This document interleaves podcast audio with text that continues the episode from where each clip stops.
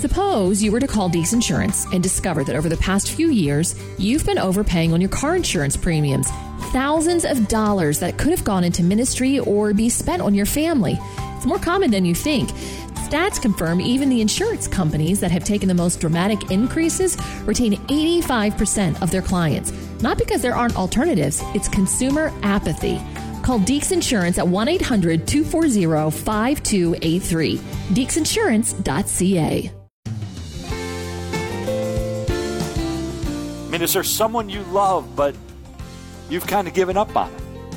Is there someone you love whose eternity that you are desperately concerned about, but you're not you're not following that up with prayer? Pastor Lee Strobel will encourage you to continue praying for your friends and family who don't know the Lord. This is Focus on the Family with your host, Focus President and author Jim Daly, and I'm John Fuller. John, I believe that as Christians, one of the most painful things we experience is knowing that some of the people we love do not have a relationship with Jesus Christ. And it seems like the more we talk about the benefits of being a Christian, the more closed off they become. Hmm. Uh, even Jesus experienced this. In the Gospel of Mark, Jesus said, A prophet is honored everywhere except in his own hometown and among his relatives and his own family. That's straight from the New Living Translation. Uh, today, Pastor Lee Strobel will share with us the importance of praying for that loved one. And who knows, God might put someone else in their life, someone who might be the one to lead them to Christ. And that's fine if it gets the job done. Yeah, whatever it takes. And uh, Lee Strobel is a best selling author. He's been on this broadcast a number of times. Here he is now speaking at Woodlands Church in the Houston area, where he's a teaching pastor, on today's episode of Focus on the Family. Well, we're in the second week of a little series called If Jesus Lived in My House. And I want to suggest that if Jesus physically lived with us in our house, one of the things we would notice is that he would pray. And he would pray specifically and fervently and continually and faithfully and expectantly for spiritually confused people all over the village, all over town, all over the neighborhood he would pray for the salvation of spiritually lost people. James 5, verse 16 says this The earnest prayer of a righteous person has great power and produces wonderful results.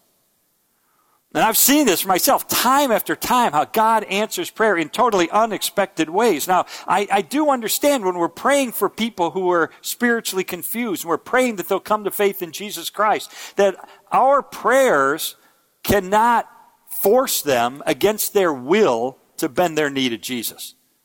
People have free will. They have the choice, each of us, to make whether or not we're going to follow Christ or not. So I don't think our prayers can force someone to make that decision. But I do believe James when he says the prayers of a righteous person make a difference. The prayers that we offer for spiritually confused people are powerful and they're incredible in their power. I think of the story of a woman named Amelia uh, in England in the year 1849. Her 17 year old son was spiritually wandering. He kind of walked away from his Christian faith. And so she was, as a mom, obviously quite concerned about the eternity of her son and she was um, had to go out of town on a long trip and so she left on that trip and while she was on that trip she felt a, a, great compulsion to pray for her son and i don't mean just throw a casual prayer up to heaven i mean she went off by herself and she prayed and she prayed and she prayed for hours and hours and hours for the soul of her son until she felt god in her soul confirming he had heard the prayer. He was going to take action and at the same moment that she was praying, back there, miles away at their home, her son was reading a book. And in that book, it talked about how Jesus' death on the cross paid the price for all of the sin of humanity. And the words that jumped out of him were Jesus' words on the cross, where he says, It is finished. It is finished. The payment is made for the sins of the world. And so this young man said to him, Well, okay, well, if it is finished, then what's there left to do? And he realized the one thing left to do was for him to receive this forgiveness of Christ, for him to personally receive Jesus as his forgiver and as his leader. He thought of John 1:12, but as many as received him, to them he gave the right to become children of God, even to those who believe in his name. He had to receive. So he got on his knees and in a prayer of repentance and faith, he received Jesus Christ as his Lord and Savior. And so a couple year, uh, weeks later, his mother returns home and she opens the front door of the home to come in. And he sees her and he runs over to her and he wants to tell her the good news. But she says to him, Son, I already know. I already know. Well, that young man's name was James Hudson Taylor. And James Hudson Taylor turned out to be one of history's greatest missionaries. He spent 51 years in China. He learned the language, he learned the customs. He traveled all over China, founding schools, founding churches, bringing people to faith in Christ. One historian said this more than any other human being, he made the greatest contribution to the cause of world mission in the 19th century. And people today in China and elsewhere are coming to faith because of the seeds planted through God in the life of Hudson Taylor. So, what I want to ask us is what supernatural chain of events might your prayers trigger? Just as a, loving mother's prayers for her son started a movement through Hudson Taylor that continues to echo today. What supernatural chain might your prayers initiate? We need God's help for this. This is a spiritual battle. C.S. Lewis said, There is no neutral ground in the universe.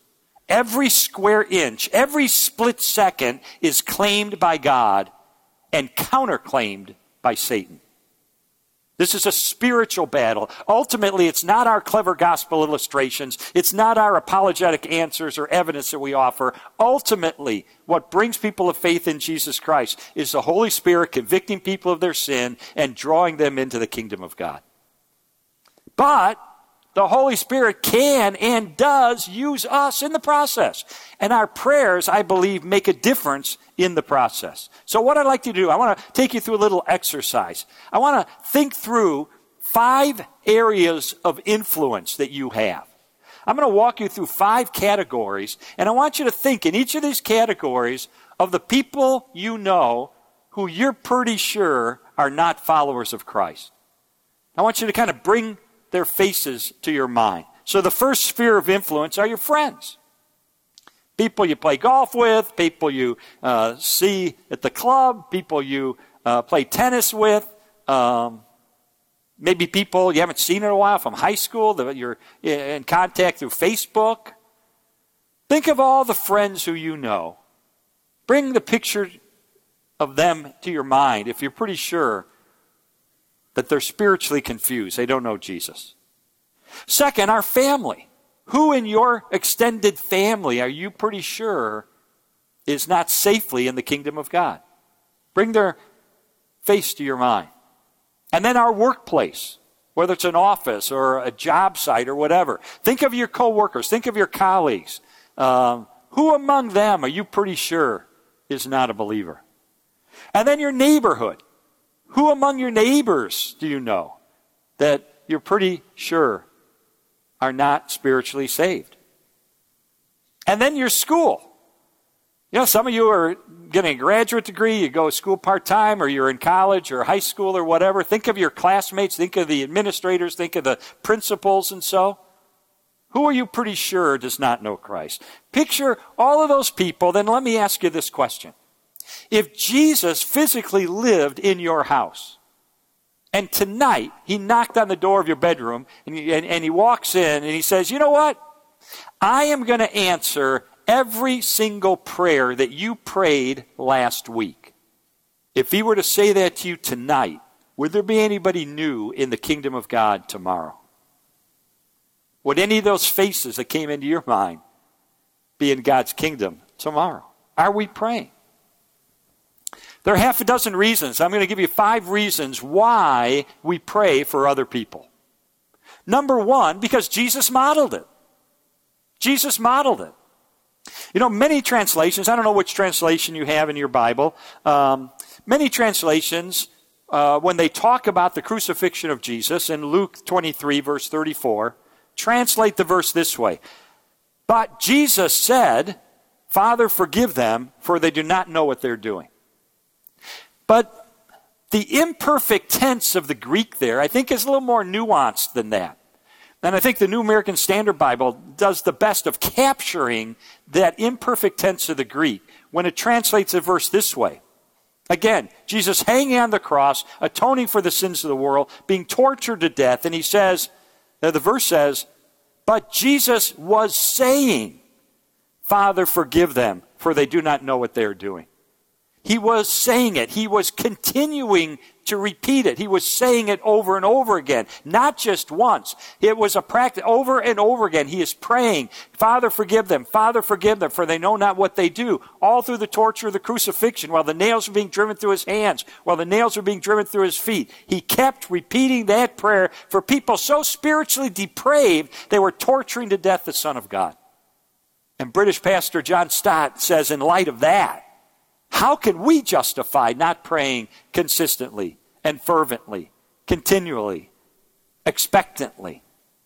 Jesus modeled prayers for spiritually lost people. And then the Apostle Paul follows suit. Romans 10, verse 1, Paul says, Brothers and sisters, my heart's desire and prayer to God for the Israelites is that they may be saved.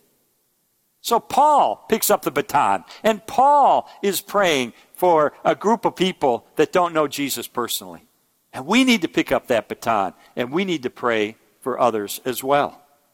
Second reason we pray for others is because it is a pure expression of love. A pure expression of love.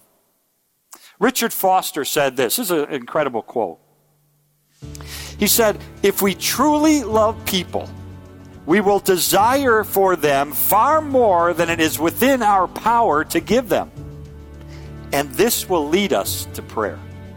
I mean, is there someone you love, but you've kind of given up on them? Is there someone you love whose eternity that you are desperately concerned about? But you're not you're not following that up with prayer. Lee Strobel on today's episode of Focus on the Family, and this reminder that you can get Lee's book on this topic. It's called The Unexpected Adventure Taking Everyday Risks to Talk with People About Jesus. Donate and request the book when you call 800 A Family, 800 232 6459, or you can do so at focusonthefamily.ca. Let's go ahead and return now to this message from Lee Strobel. I know a man who uh, came to faith at one of the first Billy Graham rallies ever. I think what, 1948 or something like that. And the evangelist Billy Graham did a rally. This guy came to faith, and his first thought is, I want to reach my brother with the gospel. His brother was a very hard hearted guy. He was a graduate of, of Harvard Law School, and he was a very successful patent attorney in Los Angeles. And so his brother approached him with the gospel. The attorney was not interested, kind of shut him down. And so, what, what could his brother do? Well, he could pray. And so he began praying for his brother. Well, he told me, Lee, I prayed for my brother.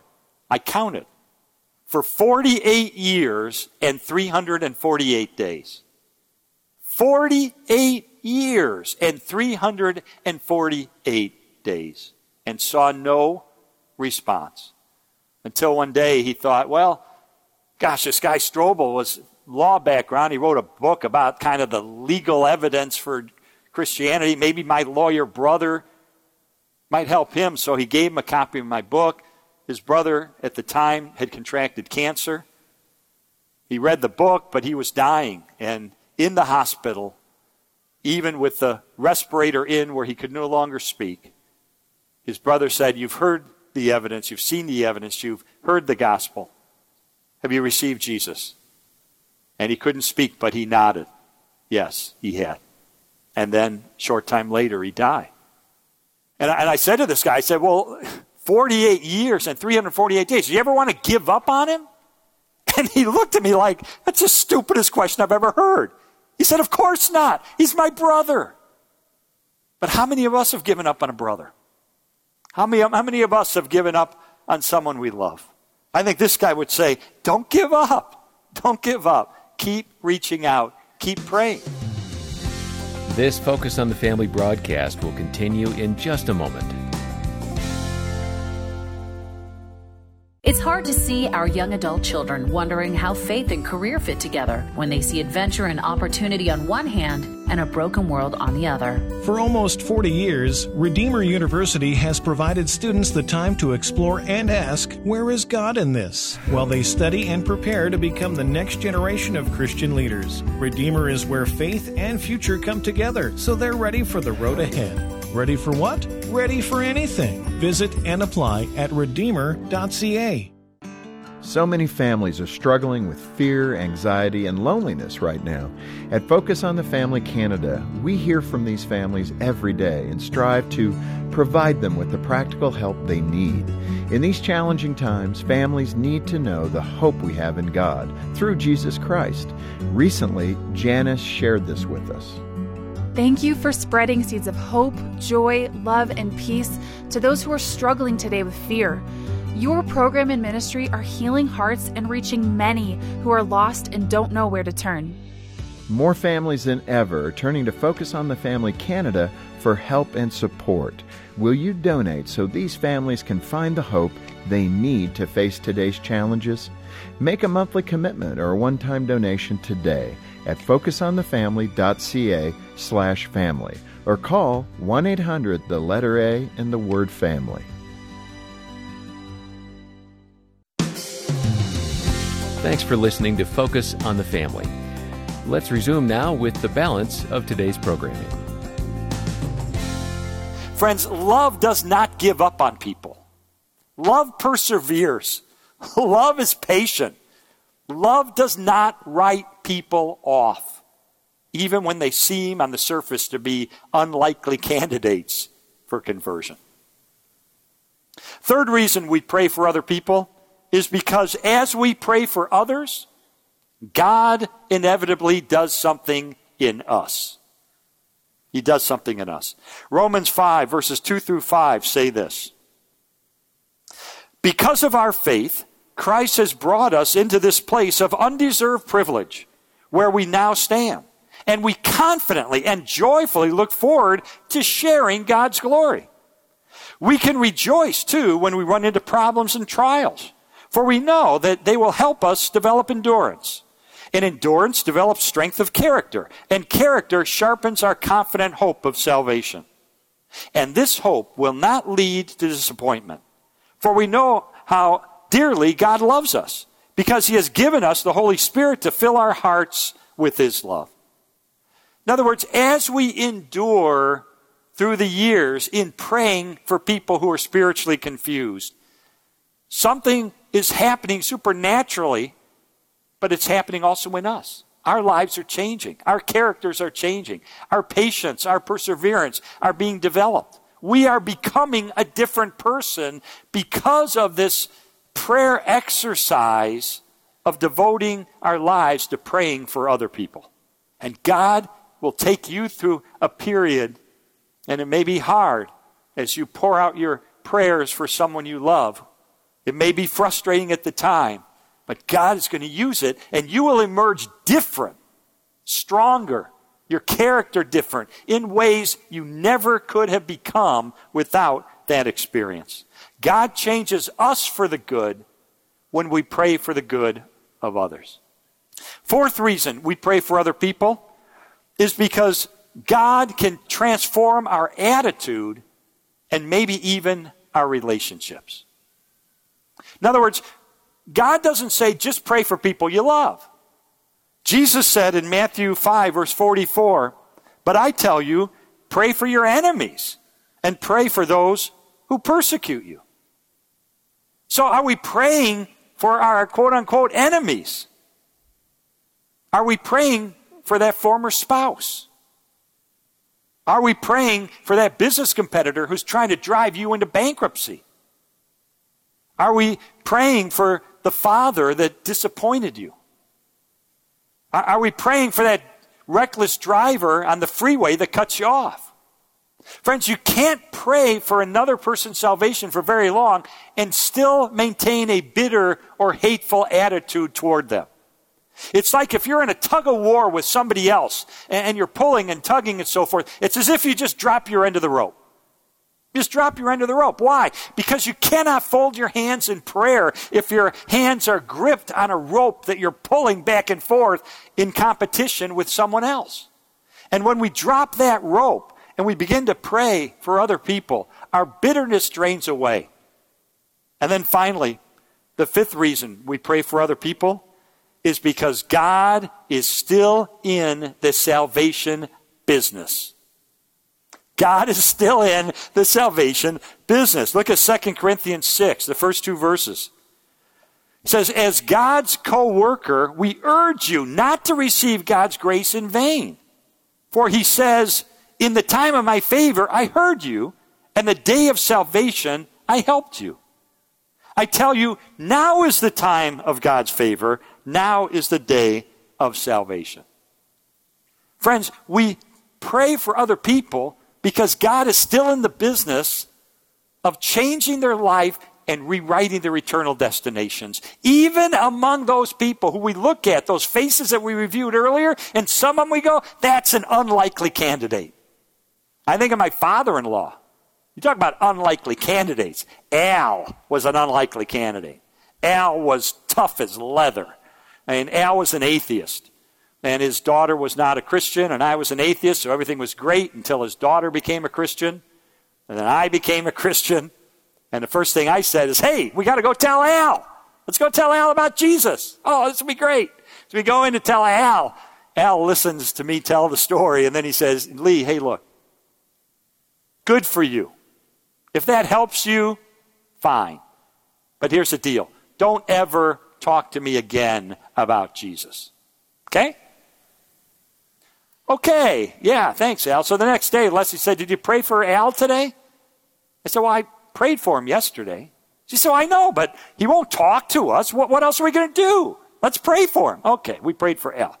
We prayed for Al for 20 years. And I don't think we missed many days. And then he had a stroke. And the doctor told us he's going to die.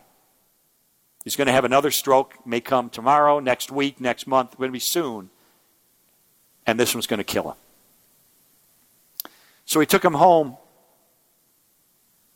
and he was in a La-Z-Boy chair in the living room.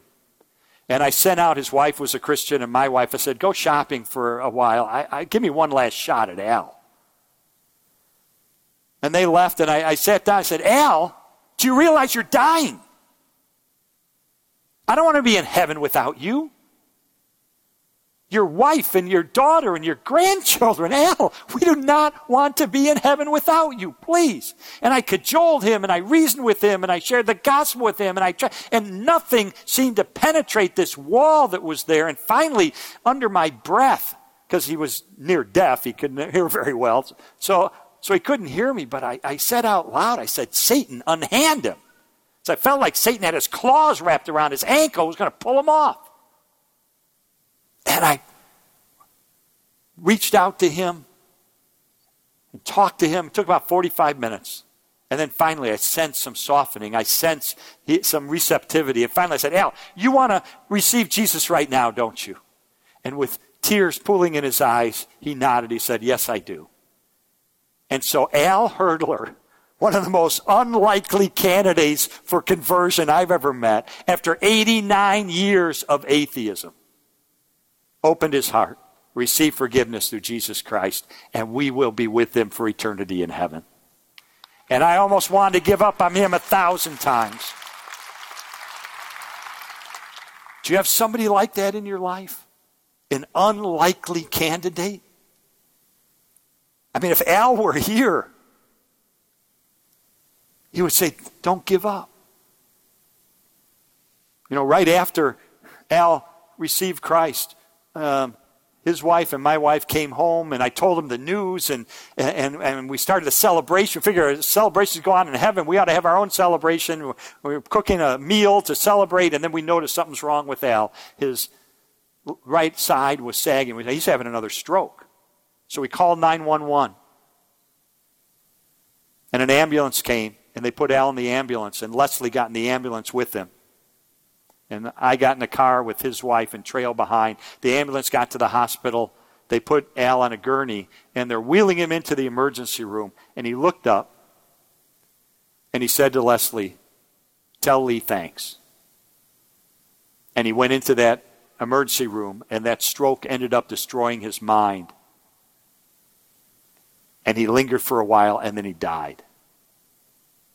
Al came to faith in the last cogent conversation of his life. But you know what? It's never too late in this world. It's never too late for your friend, for your grandfather, for your brother, for your neighbor, for your buddy at work. It's not too late for them. So we ought to be praying consistently, fervently, expectantly, faithfully for people we love who don't know Christ, even the unlikely candidates. And with that encouragement, that prompt, we're going to have to close off today's episode of Focus on the Family. But on our website, you're going to be able to hear how Lee wrapped up this message by giving some additional ideas on how to pray for those unsaved loved ones in your life. And he'll also offer some follow up steps that you can take. Uh, you'll find all of that and more at focusonthefamily.ca.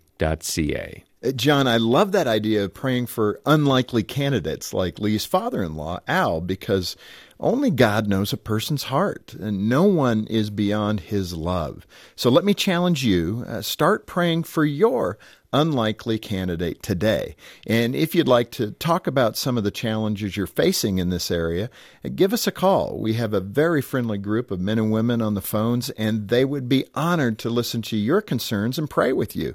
And if your situation warrants it, they'll schedule a free callback from one of our caring Christian counselors. Please allow us to serve you in that way and consider donating to Focus on the Family to help us minister to families just like yours. When you donate, ask about Lee Strobel's book called The Unexpected Adventure Taking Everyday Risks to Talk with People About Jesus. If you've enjoyed this broadcast, you'll love the book, so get a copy today. Yeah, and that book is set up in a devotional format, so it's really easy to read in small segments every day. And Lee and his co author, Mark Mittelberg, who's been on this broadcast as well, uh, share a lot of great stories to inspire you.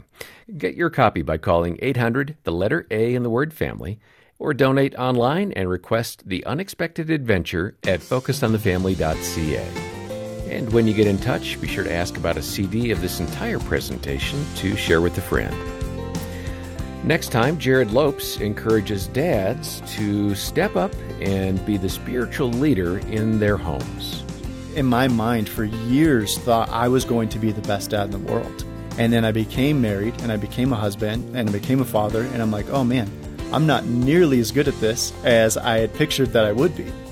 On behalf of Jim Daly and the entire team, thanks for joining us today for Focus on the Family. I'm John Fuller, inviting you back as we once again help you and your family thrive in Christ.